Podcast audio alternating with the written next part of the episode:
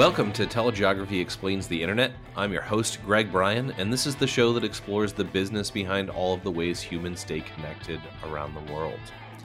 My guest today is going to be Dr. Peter Wood, who is our colleague at Telegeography and focuses on Latin America as well as satellite service around the telecom world. Today, we're going to focus on that latter one um, uh, with a comprehensive review of the telecom satellite market and how it's currently developing. So, Peter and I talk about different orbits and how that uh, classifies each type of satellite and then what they're used for. We talk about some current and future use cases for satellite service. We talk about the economics of where satellites might be competitive or not so competitive. Uh, we talk about the role of regulators in the satellite market and much, much more. And we hit some really good uh, geography topics since Peter and I both are geographers uh, as a background. And it's a great review of this newly interesting market uh, that's kind of emerging as uh, important once again in the telecom ecosystem.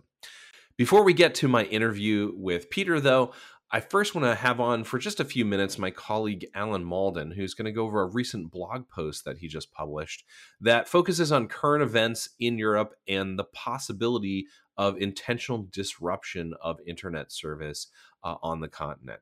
So, welcome, Alan. Hi, Greg. It's good to be back on the, on the show finally. Yes. Well, um, today we're we're just here for a quick intro before we talk to uh, Peter, our colleague, about satellites. But um, you published a really interesting blog post last week uh, that was reacting to the the Nord Stream gas pipeline. So just was addressing people's thoughts out there about the possibility that saboteurs or, or some kind of malicious actors could potentially cut Europe off from the internet. So could you just give us a quick rundown of what you talked about in that blog post?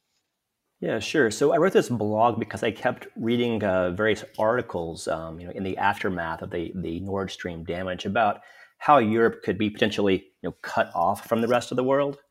So, you know, I'm in no position to comment on the risk of uh, sabotage to cables, but what I, I did want to do was to lay out some facts about how Europe connects to the rest of the world and some insight onto, um, you know, the various submarine cables, the, the, the terrestrial paths and of course, I wanted to frame this with some telegeography data as well. Okay, so the upshot of the of the blog post is that basically cutting off Europe, which is very well connected to the rest of the world, would be a major undertaking. Um, so, in, in terms of bandwidth, which region is is Europe most connected to? Yeah, I think that's, that's, that's, a really important point here is that there are there are many different subsea cable paths that link Europe to the rest of the world. Um, so in the Atlantic, for example, there are 17 uh, different cables right now that link Europe mm-hmm. to the U.S. and Canada. And looking at also which which regions connect most heavily to Europe in terms of the bandwidth, it's the Atlantic. Um, our data shows that about 75% of Europe's uh, bandwidth to other regions goes across the Atlantic and it's far yeah, less so to uh, Middle East, tons Asia, of connectivity, and, and those cables all land in physically uh, uh, separate geographic locations for the most Absolutely. part as well, right? So, yes. Yeah. All right. So you know the the episode that we're queuing up here is is really all about satellites um, uh, with with our our colleague uh, Peter Wood. Um, and you know, in your opinion, is is it possible for satellites to play a role in diminishing the risk of countries getting disconnected by, by malicious actors or natural disasters? Is is there anything they can do to help there? Yeah, I think this is a key point I wanted to make in the, in, in the blog was people to understand that that you know cables are the the dominant way that data is sent around, around the world and between Europe and the rest of the world especially. And you know, if in this scenario, if Europe were to be cut off from subsea cables, you know, satellites would allow for some level of data to be sent between Europe and the rest of the world, but they would fail dramatically as a complete, um, you know, su- su- substitute for for, for right. cables. So, yes, emergency service would keep things going, but if you don't have cables, there's you know hundreds and hundreds of terabits being sent that would not be able to be sent um, mm-hmm. via via satellites. So we might be able to keep some lights on, but it would be far from business as usual, basically. It seems that way. Yeah. Excellent. All right. Well, that's a great way to uh, queue us up. First, everybody can go to blog.telegeography.com to check that out, or they should be following you on LinkedIn, um, where we're posting that sort of thing as well. Um, and now, on to my interview with Peter Wood. Thanks, Greg. Thanks, Alan.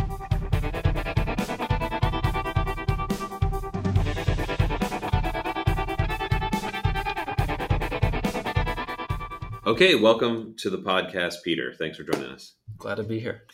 All right, so um, first, why don't you just give a really quick background on yourself because you haven't been on the podcast before. So, um, uh, wh- how long have you been at Telegeography, and what brought you here? Yeah, so I'm Peter Wood. I've been at Telegeography for a little bit over two years. I started, I think I'm their first pandemic child. So it's true. I, I, I, I, didn't meet you in person until you. We had been working together for like a year and a half. I, didn't think, meet so. anyone in person except yeah. for one person randomly on the street yeah, for the first year I was with Telegeography. So it's yeah, I started right about the beginning of whatever this is, and now we're here. Yeah, excellent. All right. Um, I thought we're going to talk all about the satellite industry just across the board, but I thought it's useful to start with some basic definitions because even though this is a telecom, internet oriented podcast, uh, satellites haven't been the forefront, which is something we're kind of going to get to. Um, so just um, give us a definition of, of what the different satellite types are and, and what that uh, landscape looks like. I guess I should say skyscape looks like. Right. So, yeah, yeah, So I mean, I think the main types of satellite as we see them categorized is based on two typical categories. One is how far away from the Earth the satellite is. Mm-hmm. So what's its orbit, which part of it isn't just distance, but it's mostly distance with its LEO, which is LEO, low Earth orbit, mm-hmm. MEO, which is middle Earth orbit, or GEO, which is kind of geostationary. There's a couple of categorizations to that, but is it far away or is it relatively close? Mm-hmm. Relatively close is still pretty far away. The very low Earth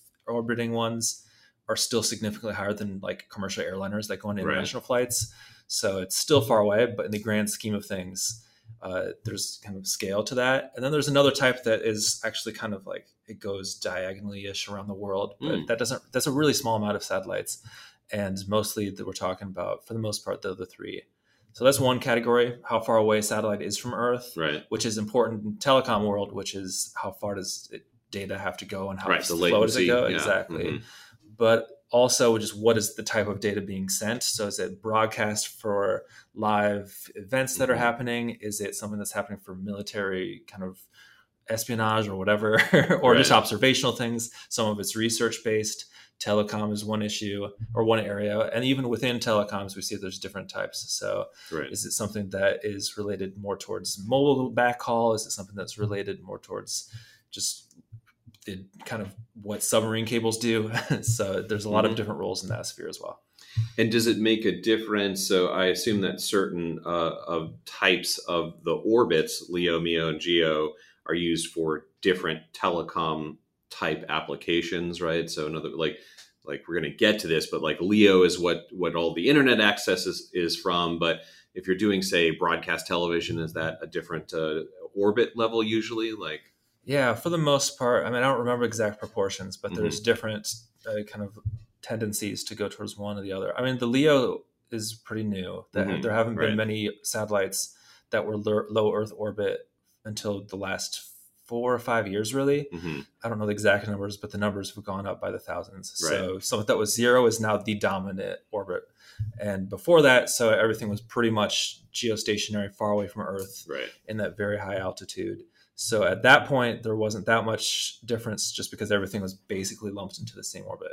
And and to be clear, when we when we say geostationary, it's always pointing to the same location on Earth, like a landing station, where that's not the case for LEOs, right? That's so. a good point. So that's a, one difference, and there's different ways that the different satellites are and their uh, uh, the way that they're engineered to just kind of mm-hmm. do their thing. Right. Uh, the geosynchronous are the ones that are always going to be in the exact same position above the Earth, mm-hmm. which is good in some ways, but it also has drawbacks. On the flip side, Leo is there's different configurations so that they're communicating with each other kind of mm-hmm. laterally, right. while they're not staying above the same fixed spot, but typically staying within a kind of confined regions. Mm-hmm. But that's an iffy area because there's different ways to do it. Right. So the reason that we're here on telegeography explains the internet talking about satellites is is a funny one in a way because for many many years I've been in this business for a long time and we've had to explain to people the layperson even sometimes someone who's not even a layperson in some respects that satellites don't do very much in global telecoms, right? So for a long time, our it, has been our task to explain, uh, you know, when you're at cocktail parties, explaining what you do. That oh no, you know, your your mobile call or your internet uh, is actually mostly traveling across wires, including wires that are laid on the floor of the oceans connecting the continents and all that. Now we're finding ourselves talking about satellites again. I mean, we did cover satellites at telegeography long, long, long ago. We haven't really done much with them in recent years until um, we got you to sort of be the principal investigator on this.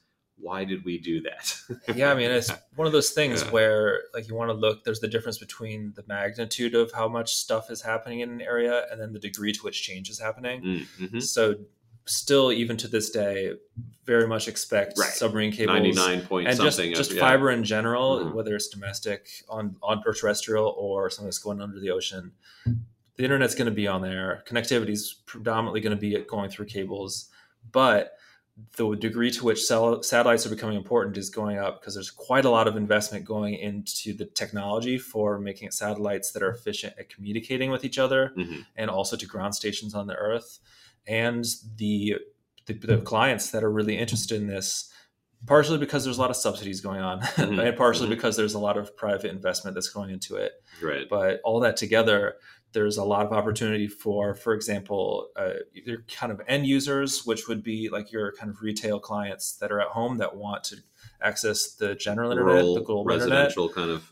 uh, so, folks, there, yeah. so there's a lot of a lot of people that especially because of this pandemic the pressures i think have mounted to where a lot of people want and probably need to be online right. more often and a lot of people don't live in areas where that's either feasible or mm-hmm. affordable yeah so, I, I, can't tell you how many times uh, w- whether it's in talks i'm giving at, at conferences with new hires at telegeography with people you know sort of trying to get their minds around the the the internet in general that you explain that that last mile problem from an economic standpoint is intractable in some cases. So there's just no affordable way to reach some people with wires because you have to dig big holes right? Exactly. and then those holes are sometimes you know subject to other people digging them or running into the poles that they're you know hanging on or storms or whatever. So like wireline access to certain geographies is just always going to be prohibitively expensive this might solve that problem. And, and, is that where they're headed with some Leo service, basically? I mean, of course, even the people that are doing this work, they, I think, pretty regularly admit they don't know where things are headed. There's of a course. chance. I mean, there have been multiple iterations of satellite companies that have failed, mm-hmm. and sometimes it's their fault. Sometimes it's market pressures. Mm-hmm. There's a lot of factors involved, but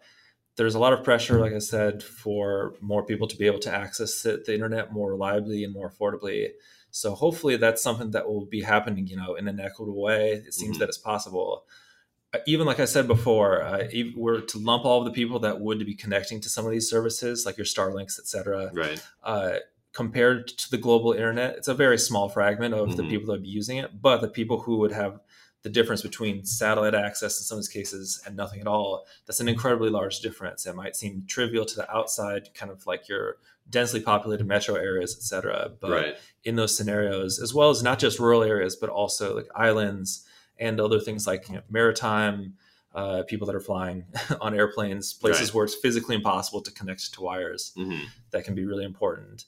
And then also, kind of related to that, there's a lot of pressure to connect enterprises in ways that, mm-hmm. for the same reason, is affordable, that allows dynamism in where you're locating different operations within your company. Or, or more to the point, enterprises very often, the network team is subject to a real estate team that doesn't think about network whatsoever, right? So, so it depends yeah. on the company. Of course, every yeah. company does things differently mm-hmm. and have different focuses, but there's uh, a lot of opportunity at the least to alleviate some of those pressures. Yeah. So satellite's not going to be fixing a problem; it'll at least be offering an option so mm-hmm. that the problems become less grave. Right. Absolutely.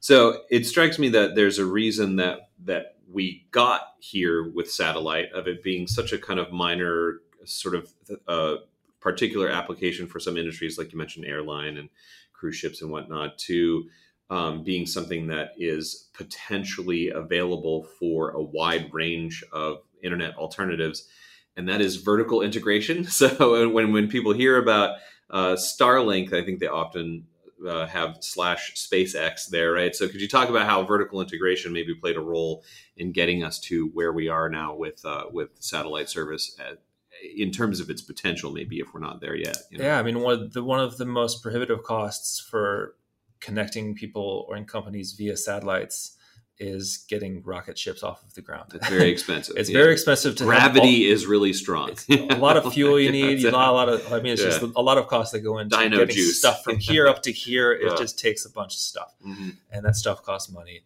But we see that at least in a couple instances, SpaceX being one example, potentially Blue Origin, which is related to uh, Project Kuiper, which is right. which is Amazon. Mm-hmm not a coincidence that the kind of at least statistically most promising projects statistically in terms of the number of satellites that could end up being in orbit right. that would be connected to the global internet are with companies that have the potential to launch their own rockets. We, we definitely live in, in like the cyberspace novel of my youth where there's like competing billionaires who are privatizing space. it definitely adds an interesting aspect to things. Yeah. but I mean, at the, at the base level, we see that it, it's very hard to do the thing which we're talking about, and that is getting satellites into space and keeping them there. And then also in the case of low Earth orbit, an important detail is compared to the satellites that are much farther away from Earth, you need a lot more just mm-hmm. because of the geometry of what you're doing. You can only see so much of the surface of the Earth right. if you're very close to it. So you mm-hmm. need to have a larger fleet or a mm-hmm. larger constellation.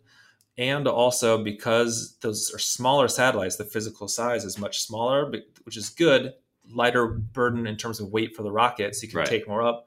Companies like SpaceX mm-hmm. take advantage of that by doing rideshare and charging other companies to put right. their rocket or uh, on the rocket. They can you know, tag along with satellites, but the lifespan of those satellites is significantly shorter, at least with so current technology. Keep sending rockets all the time. So you have to have more rockets, and the frequency with which you have to replenish those rockets goes up. So mm-hmm there are a lot of rockets being sent out. I mean, if you live in Cape Canaveral, you're aware of this. yeah, but, you know what? Uh, my family and yeah. I were driving the other night uh, home from dinner uh, over over the the Blue Ridge mountain range there, uh, and um, saw SpaceX going mm-hmm. across. I think this would have been I don't know mid September. You know, so. it happened in DC. Yeah. A lot of people noticed yeah. a few weeks ago. They saw something. Yeah, that was that was yeah. I was I was in had, you know Northern Virginia. So yeah.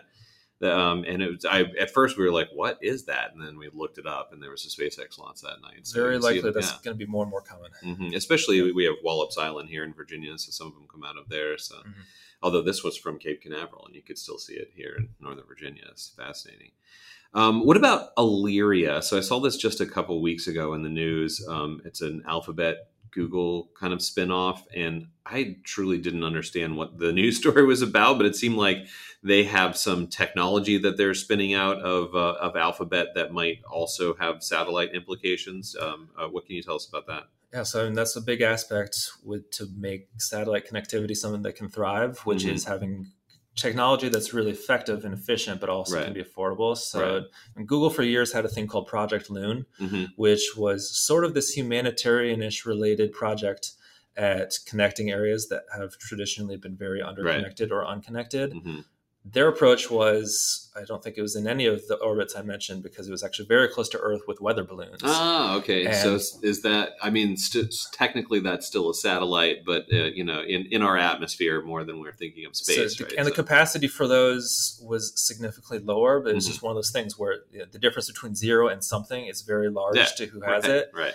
But I think for multiple reasons, the economics became very difficult, and mm-hmm. Google decided to shut down the project. I believe about a year and a half, two years ago. Mm-hmm. And but they had some technology left over that had cross applications. They had technology, and they also had personnel who had done quite a bit of mm-hmm. research mm-hmm. and quite a bit of training in the area. Right. So it looks as though they've decided to spin that off into something that's instead of being kind of not for profit, nonprofit related, mm-hmm. uh, something that is more gauged towards a for profit area. I don't think that they're aiming to be a connectivity provider, but I do think that they're aiming to kind of inform and provide the technologies right. to companies who will do that. Mm-hmm. And a lot of that, I believe, is related to things like laser connectivity and these different ways of really just being efficiently transmitting data between satellites and then also from the satellites to the Earth. Because, you know, to connect all this data, you need all these different parts. Right. And when it goes into space, Uh, it's fast in the sense that you know you have nothing impeding the progress, ideally, mm-hmm. compared to when you're going on cables. You can have a cable break, right? but you also you know, this, the speed of light is a factor you need to mm-hmm. take into consideration. So I think and weather, that. right? So and, and also weather on Earth can can break submarine exactly. cables, hurricanes, and whatnot, but it can also impede the, the lasers from getting. Yeah, so. that's a really important point, yeah. which is I think kind of what their focus is that they've purportedly found ways to go through clouds, mm-hmm. right? which has right. often been the hardest thing, which is the scatter from the beams that you're projecting when there's storms they're hard to predict where they'll be mm-hmm. and you can't really do much about it right so although i've also heard tell on on the ground some of the receiving stations for like starlink for example uh, if they get covered in snow then they're not usable, and they so they put heaters in them. But then uh, cats and other animals find them. Right? It, makes for very adorable photos. Yeah, yeah. Uh, the telecom yeah. side of things, it creates some very unique uh, challenges. But mm. I think that open a trouble ticket for a, a, a, nest on my satellite receiver. Right? So, you just got to put little receivers on their collars, and they can exactly. be part of the system as well. yeah. So before we move on to our next topic, there's one thing I want to circle back on that you brought up that these satellites are smaller. So a lot of us, like you know, you're watching movies, spy movies, and you, you see the satellite, and and, the, and there's the big, you know, uh, solar panel arms and all that. When you say these Leos uh, for the likes of Kuiper or Starlink are smaller, how small are we talking? I mean, like, like the size of a table like this. I mean, okay. it varies. There's mm-hmm. some satellites that you can fit in the palm of your hand. Sure, those yeah. aren't really the ones that have the capacity to do mm-hmm. what we're talking mm-hmm. about. But, but like a communications LEO satellite might be your kitchen table, basically. Yeah. So there's a system in place which they measure by units, so that mm-hmm. if there's a really efficient way to measure, because especially if you're selling the extra space on your rocket, right, to be able to have it, you have to have to, to the fraction of an inch. You have to make sure that everything's in line, just because of the laws of physics. Mm-hmm. you mm-hmm. want to make sure that you count for all of your those your laws variables. of physics are pesky yeah. and don't bend. Right? Exactly. So, yes. so, there's the, kind of they have a, I forget the exact parameters, but we're talking a, a, matter of feet to meters, depending on how many satellites and uh, where they're going. But that's compared to the really large ones, which we, we we're approximating the size mm-hmm. of this room, things right. like that, where right. it's very large. Mm-hmm. They live for decades, right? But you know, because they're so far away, they have different pros and cons mm-hmm. to their function. Mm-hmm. Yeah, those are the ones that that you know I remember from watching IMAXs and whatnot that would come out of the, the bay of the, the shuttle or whatever on the, the Canadarm, you know, but that's we're, we're, we're mostly not talking about that kind of scale, right? They're very so, heavy. They're yeah. very large projects to, mm-hmm. you know, no pun intended to, to yeah. develop. So I think that's why there's so much energy mm-hmm. uh, going into Leo, which is, which is also another kind of I mentioned energy. Mm-hmm. They also get equipped with things like solar panels. So right. like there's all of these different elements that are combined into making it work. And the size is something that really can open up some opportunities for what's possible. Mm-hmm. All right, so let's move on to some kind of real world use cases. So I, I, I sort of want to make sure that I didn't downplay too much that satellite has been small, but an important part of the existing telecom infrastructure out there. So let's go through first, kind of like what is the current active use case for, for the last decade or so for satellites, and then and then we'll talk more about where it's going in the future uh, for the most part, I think satellite is referred to as kind of connectivity or last resort. Mm-hmm, mm-hmm. Uh, perhaps with the exception of military investment, that's not so much. It's probably first resort in some cases, right, just because right. of the autonomy that's allowed. Mm-hmm, mm-hmm, but for the most part, when we talk about data being sent via satellite in some capacity, it's because you're far away from metro areas that have better connectivity, or you're just in an area where there just aren't cables landing, or you're or you're moving, so wires don't exactly. work, or you're on a boat. yeah or you're on a place that is fixed but is relatively temporary, like an mm-hmm. oil rig mm-hmm. or a mining location. Yeah. I mean, yeah. energy is a big sector where that comes, mm-hmm. as well as, like you said, maritime aviation. Yeah. So, yeah, if you're hard to get wires connected to and to keep connected for a long period of time, or it's very expensive, which is usually related to that, that's typically who was buying services from satellite providers. Right. And so a lot of those are still continuing to do so, but we see that there has been disruption in that market. Mm-hmm. So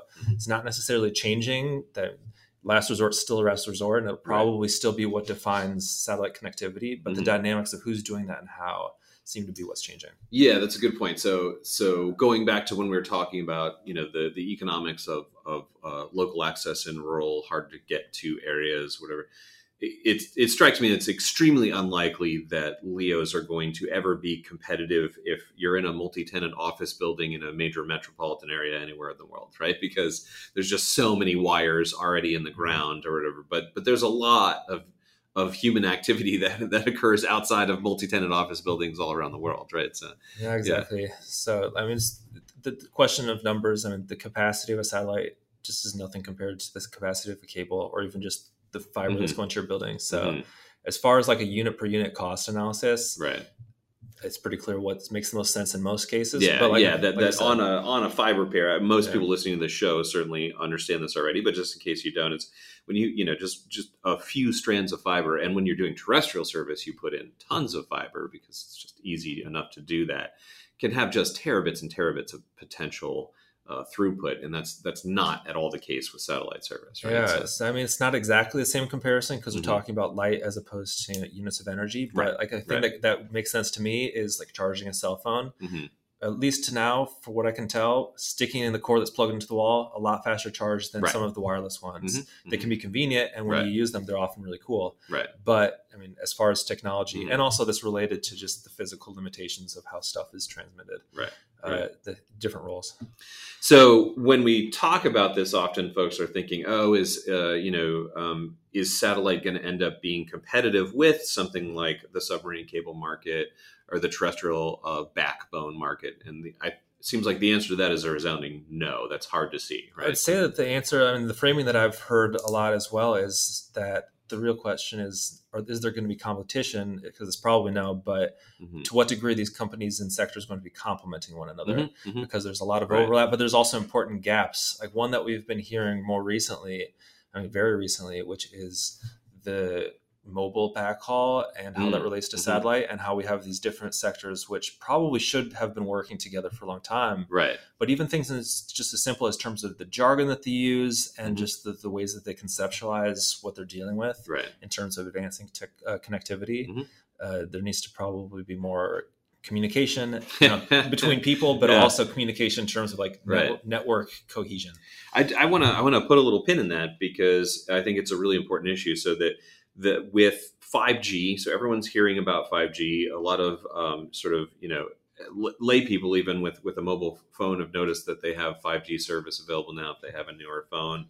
Um, as a as a business technology, 5G is is potentially more often going to be used as a fixed wireless service, meaning a, a permanent sort of wireless connection uh, between a, a, remote kind of site and, and a 5G tower the thing about 5G is that it doesn't have very good penetration through buildings and, and mountains and stuff like that. Not that, that 4G penetrates mountains, but um, but it, it has a, a much smaller uh, sort of um, radius of, of workability than do older technologies like 3 and 4G.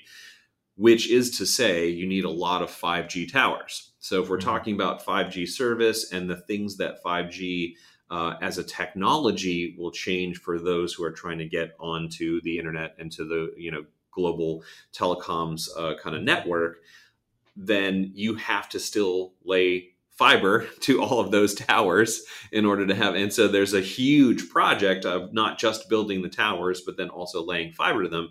So do you see satellite as potentially playing a, a, an interesting role in that in that you may not have to lay fiber. So if, if the goal of 5G is to have somewhat like ubiquitous internet for things like autonomous vehicles, I know that's the, the use case that irks some people because it's just so obvious. But you know, it's it's an easy one to envision. You're driving down a road, there's not a whole lot around, and you need your car to be in constant communication with with the, the rest of the internet um, uh, it, it, are we envisioning satellite as uh, as potentially providing some backhaul for things like 5G uh, towers? Yeah, I mean, I think there's a lot of growth that's going on, a lot of conversations, probably literally this moment, mm-hmm. talking about 5G backhaul, and just like I said, how the companies that are operating and even launching and developing the technologies for satellites can work more hand in hand with the companies that are mm-hmm. advancing mm-hmm. 5G, just for the reasons you stated exactly. There's these gaps in this kind of the coverage networks, and I don't think that satellites would do something to replace towers, but uh, like I said, mm-hmm. complementary mm-hmm. is really the question here.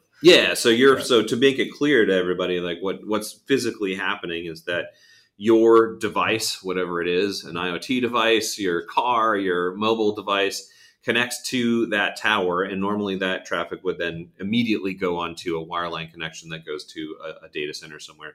But this could play a role where we don't need to have laid wire to all of those towers, and they then get to a LEO landing station that connects you to the data center or the landing stations. I, I presume we're on top of data centers mm-hmm. all the time, right? So yeah. and I think it's interesting too. I mean, a lot of it comes down to where there's just a lot of need for engineers to do very good work. Mm-hmm. Uh, because you know, if we're having a system where presumably you have satellites that are sometimes giving you access to the global internet, or you have or whatever connectivity you need, and switching off between wherever you are. If you're driving a car, you know, you're going through different places, and mm-hmm. what's connecting you will change frequently. So you need those machines to talk to each other. Right.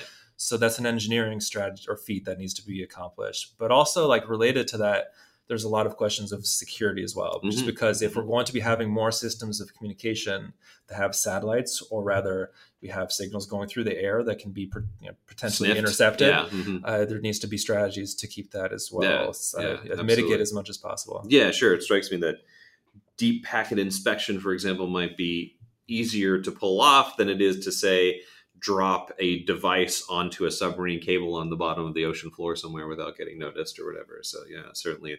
I want to talk a little bit about uh, the physical geography of this too, which is to say we're, we're both geographers. Many of us at mm-hmm. telegeography, surprise, are, are have a geography background. Um, of course, a lot of what we think about at telegeography is is the physical geography of the Earth, how that works with with the the wireline infrastructure. If we have a network of LEOs that you can the world is kind of truly flat in the sense, right? Like in the in the, the, the promise of the internet has been people, oh, the world is flat. It's not, right? The the prices for everything uh, a wireline vary radically depending sometimes on things like physical geography, economic geography, right?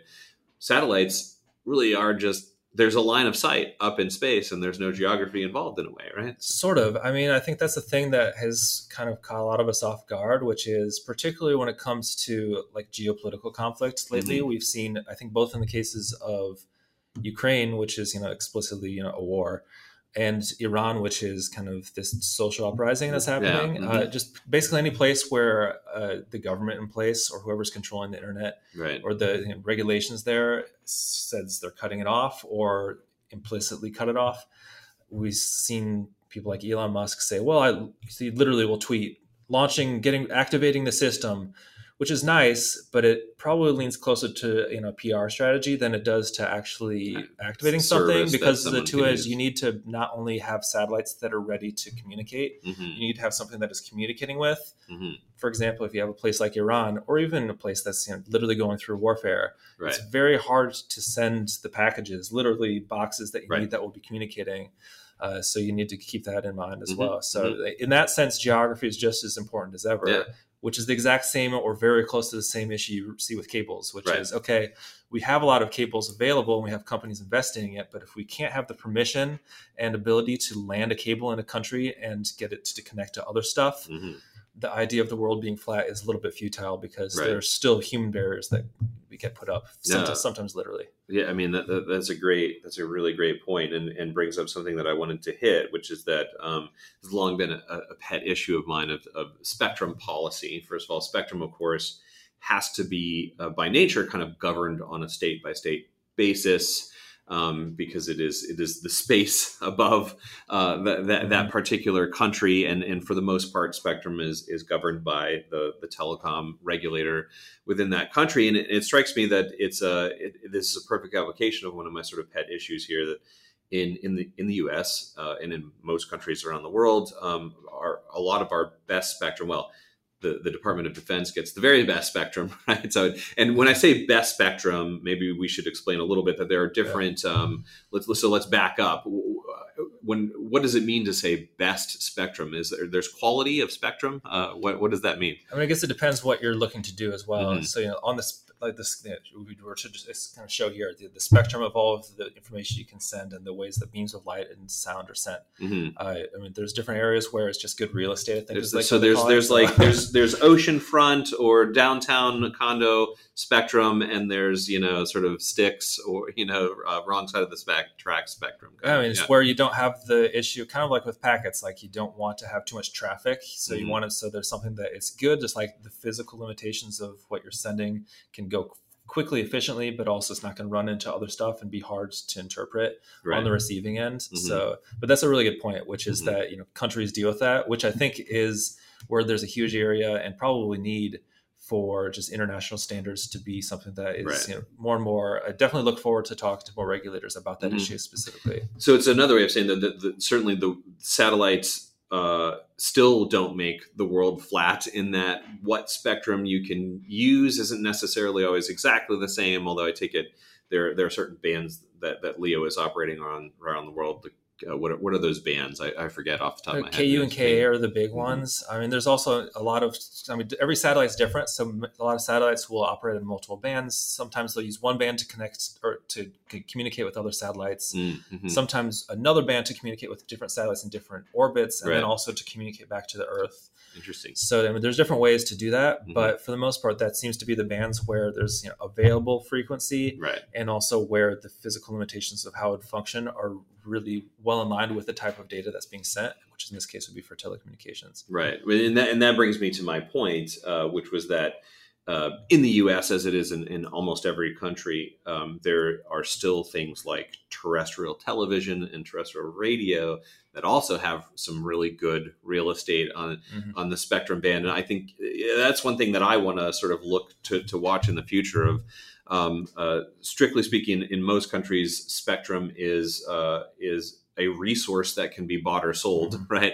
That is, of course, o- only under the the sort of uh, watching eye or auspices of, of the regulator of, of, that country. But that I'm really curious to see if we ever get to the point where we give up on terrestrial radio and television, and and would that be sort of like useful for the satellite industry? It seems like it, it certainly might be, right? I definitely think there'll probably yeah. be pressure because I mean, what mm-hmm. happens is there are auctions. So right. you, you, auction off spectrum, and you can only auction so much. Like there's mm-hmm. a limited quantity just to how just the universe, just by the laws of physics again, yes, exactly. So you can only do so much. laws of physics. So you have yeah. to cram it in, and I mean, just like in any kind of marketplace stuff that at least is perceived as being a bit antiquated or perhaps underutilized ends up at some point getting pressure to change or mm-hmm. be you know kind of brought right. over to the other side so to speak so yeah yeah and it's you know the, yeah. the argument in, in i know at least in the us i'm sure in many countries has been that well, you know, sort of we need public communication and television mm-hmm. offers an important way for uh, people who can't afford any other kind of service to get over the air information. Seems like there there could be solutions to that, right? To to offer some kind of wireline service to to a means tested kind of uh, you know constituency or something like that. But I think that's something to watch for certainly over the, the next few years to see if there's pressure from having all these birds in the air and that um, that we're still using the the sort of choice spectrum for some pretty antiquated technologies that don't have very much penetration. In yeah, the, you know, so. I I think the economics kind of lean towards something like that happening too. Yeah. There's quite a lot of money going into satellites. Right and as far as I know, not quite as much going into you know our, our local rock and rap and talk no, and country stations. No, exactly. I love I love them, but I know I'm yeah. in the minority. Yeah. I'm I'm yeah. all Spotify, although there, there's part of me uh, that that uh, always misses the like you're listening to 103.5. You know, it's like, it adds a human element. Yeah, definitely. All right, so as soon as we, we you you touch on something else that I, that I want to circle back on too, um, which is uh, around the um, we, we, were talking about the broad economics, but what about the, the, sort of very specific pricing situation? So in in the the telecom world, we're used to kind of um, you get a specified amount, amount of bandwidth. I get gigi, thousand megs, uh, you know, for X number of dollars per month as a monthly recurring charge and, and that sort of thing. Uh, what is the satellite world uh, doing in that sense? Does it look very much like how um, you know whether it's an enterprise or a wholesale telecom transaction, how you expect to uh, do transactions uh, in that world? Does that apply to satellite service? Is, is there a difference there? Yeah, I mean, I think that it's still a conversation that's very active because Mhm. a lot of companies are sometimes literally just establishing their connections. They don't have satellites in the air sometimes, Right. so there's definitely a lot They're of figuring interest. that out. Well, that's that- where they that's why we tell exist. geography. Exactly. Exactly. Yeah. Good segue. Yeah. If you're Yeah. one of those companies looking to answer those questions, you found the right people. But I, I think that there's a lot of, I mean, you, you still try to replicate what has functioned as much as you can to the degree to which it applies to your satellite company, Mhm. which for the kind of retail side, which I think gets the most attention in this space for now because it's Right. you know, public information Right. your Starlinks, but also OneWebs, all these other companies that, especially Starlink, and then like your Hugheses and all those companies Mhm. that are selling to your end user retail. We see something. I think that Starlink started off saying that they're going to have very good uh, quality of service for a very low price compared to what was already available, which is Mhm. something like depending on the area, like ninety nine dollars a month Right. plus the installation fee. So in that sense, it's very comparable to kind of the wholesale telecommunications side on cables, which Mhm. is you have your upfront cost for your infrastructure. Right. In this case, it's a unit that you put on your roof or whatever Right. that will be able to get signals. And then you have your recurring fee that's on a monthly basis. But that upfront cost, just to, to drive the point home for everybody listening, is is so much cheaper in some situations to get a box in the mail, install it, plug it in. Right, it's, it's mostly plug and play from what I see. Than it is to uh, you know dig a trench that's you know 500 kilometers long right and put repeaters along that trench and, and have it meet a central office somewhere in, in a fair you know especially for older technologies like DSL there's a, there's a pretty short limit to how far it can go before the the signal needs to be reboosted and that sort of thing so there's potential for a lot of arbitrage there is my point for for rural and and harder to reach places right Oh, definitely. I would say there's a caveat, which is like the comparison of you know a single cable to a single box at a receiver at a person's Mhm. house Mhm. is a little bit imperfect. of course because of course That- it's multiple receivers at multiple Right. houses. So the Mhm. logistics of getting that to happen Yeah. is good because if you just want to move somewhere and all of a sudden start up shop, right you have that kind of freedom to do so compared to if you need to establish fiber connectivity. right But you, you aggregate that cost, and for a community, you know, say you have a thousand households and each one wants a box. Mhm. Currently, that would be like you know half a million dollars because right. we're looking like roughly five hundred. So Mhm. it, the prices do add up still. So Mhm, I mean, it's something that is an issue, especially when we're talking about places that are often in very financially vulnerable positions. of course yeah Uh, to get the connectivity to those places is going to be you know, expensive and complicated logistically for whatever reason. Uh, so those barriers still exist. I think one important difference with you know, Starlink and probably a few other constellations as well, which is the quality of service does seem to be very good. So you know, dollar for dollar, so to speak, or euro for Right. euro, right you're getting a pretty good product. Mhm. The degree to which that persists is really unclear because the kind of catch 22 of satellite connectivity is that the more people you have resource. using it, the actually Yeah. the quality deteriorates slightly Mhm. and sometimes not slightly, just kind of Mhm. it goes down quite a bit. Right. And so which is why a satellite is much better It's a place that's sparsely populated Right. than if you're going to, you know, downtown Manhattan trying Mhm. to connect with there just because there's too many users, it gets clogged up Right.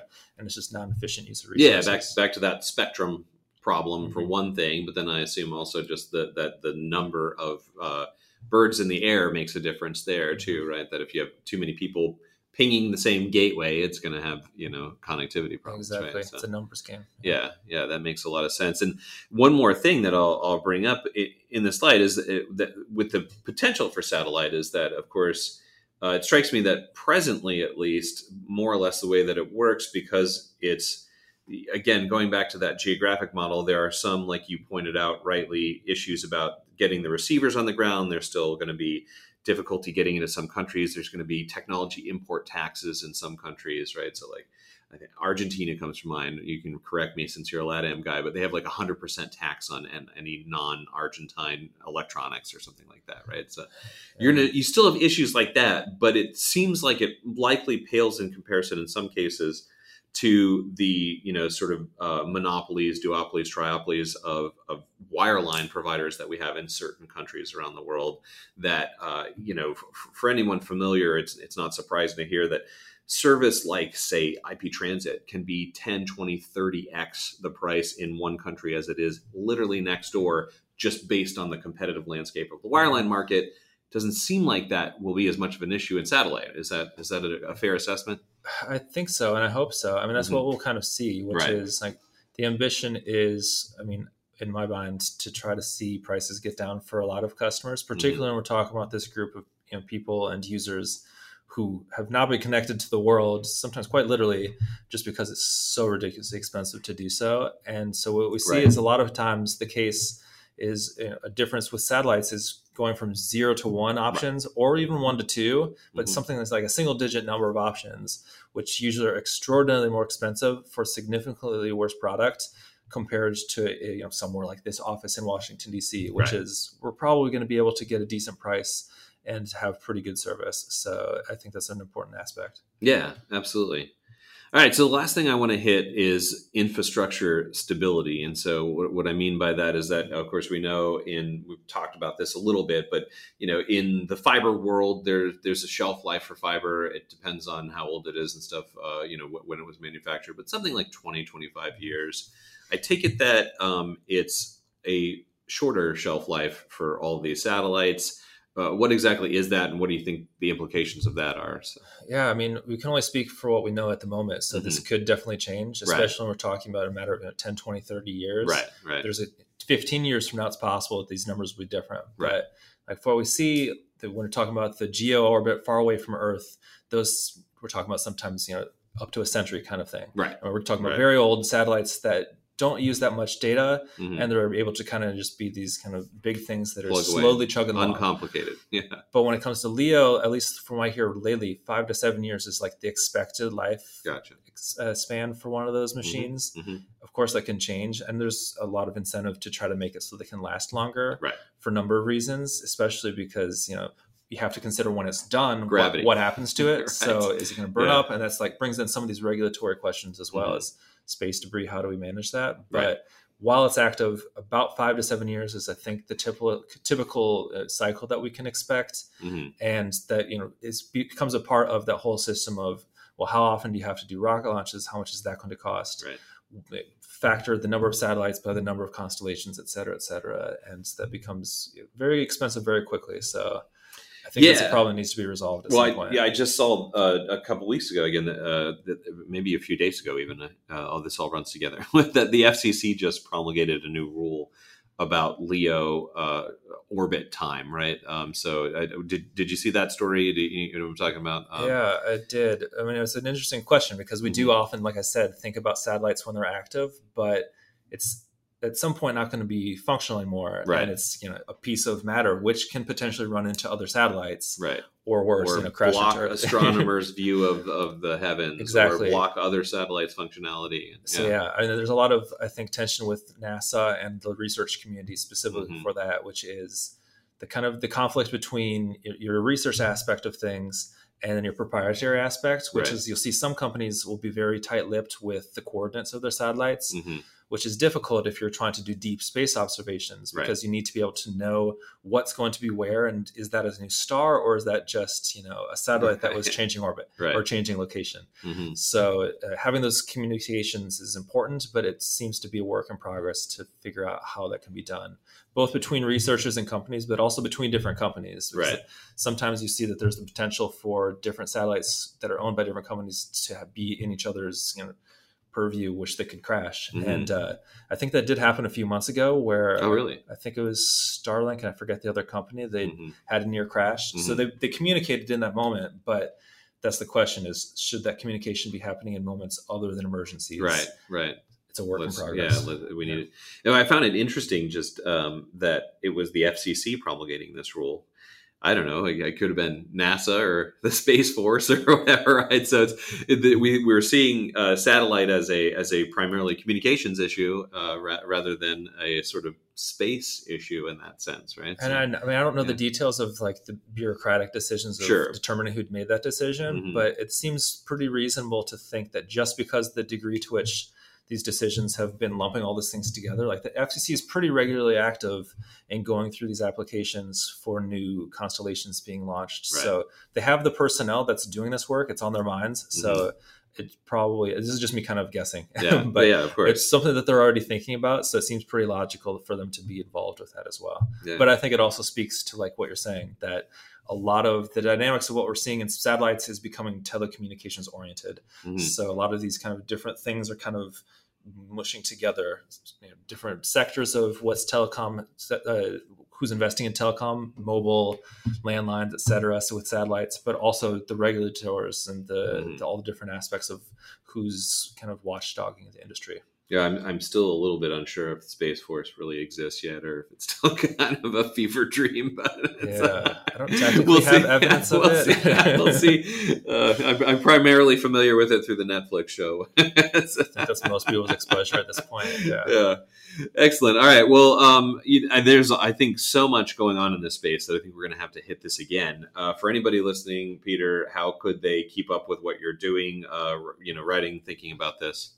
Yeah, I mean, it depends. I mean, there's a lot of work that's being published. We use our blog to publish quite a bit of work on this. Blog.telegeography.com. Blog.telegeography.com. plug that now. Yeah. And also, there's a lot of in-person events that we're Mhm. seeing people are going back to. Uh, DC, we're in Washington D.C. There's SatCom that happens here. Went this year, hopefully going next year as well. Stuff like that, and just also we're seeing a lot more satellite presence. It's slow, but it's it's increasing at the kind of other telecom stuff. Mobile World Congress. Yeah, so we're like seeing that, your yeah. ITWs, and I'm Mhm. going to a couple conferences soon where I have meetings scheduled with companies that work in the satellite space. So Mhm. it, it's not a coincidence, I think, that it's kind of penetrating a lot of different areas. Right. So if you're definitely at one of those events, reach out to me. I'd love to speak. And just in general, I mean, uh, our company is you know, kind of exhausting the different options for being kind of in those conversations with people in the kind of space. I hate to use the word space so many times. the space space. in, in the environment in which it makes sense. we, yeah. we, we both did, like I said before, geography graduate school, and that's where you use the word space just ends up being like has like fifteen different. Like it's Yes. like you know Inuits and snow, right? You know, it's like, you can really beat a Yeah. dead horse with a stick, and you can beat words with an even Yeah, deader stick. exactly. Yeah. Excellent. All right. Well, thank you so much for joining me, Peter. This was uh, this was really interesting, and and like I said, I think um, we should check back in and, and see how this is developing. Yeah, and I'm glad to be here, and I look forward to the next time when everything will be completely different again. Yes, you know, that's that's what uh, keeps it fun for sure. Exactly. So, all right. Cheers. Thanks for listening. Telegeography Explains the Internet comes from the experts here at Telegeography. It's edited and produced by Jane Miller, and it's hosted by me, Greg Bryan. And I also wrote that theme song you're listening to right now. To learn more about our data, jump over to telegeography.com, and we'll see you on the internet.